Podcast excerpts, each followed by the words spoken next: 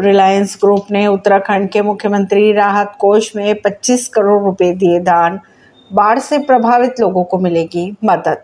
Reliance industry की अगर बात की जाए तो एक बार फिर सामने आया मदद के लिए उत्तराखंड की।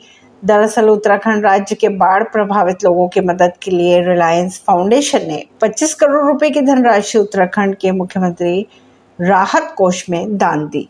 उत्तराखंड को संबोधित करते हुए अनंत अंबानी ने कहा कि रिलायंस इंडस्ट्री पिछले एक दशक से सुख और दुख में राज्य के लोगों के साथ हमेशा खड़ी रही है।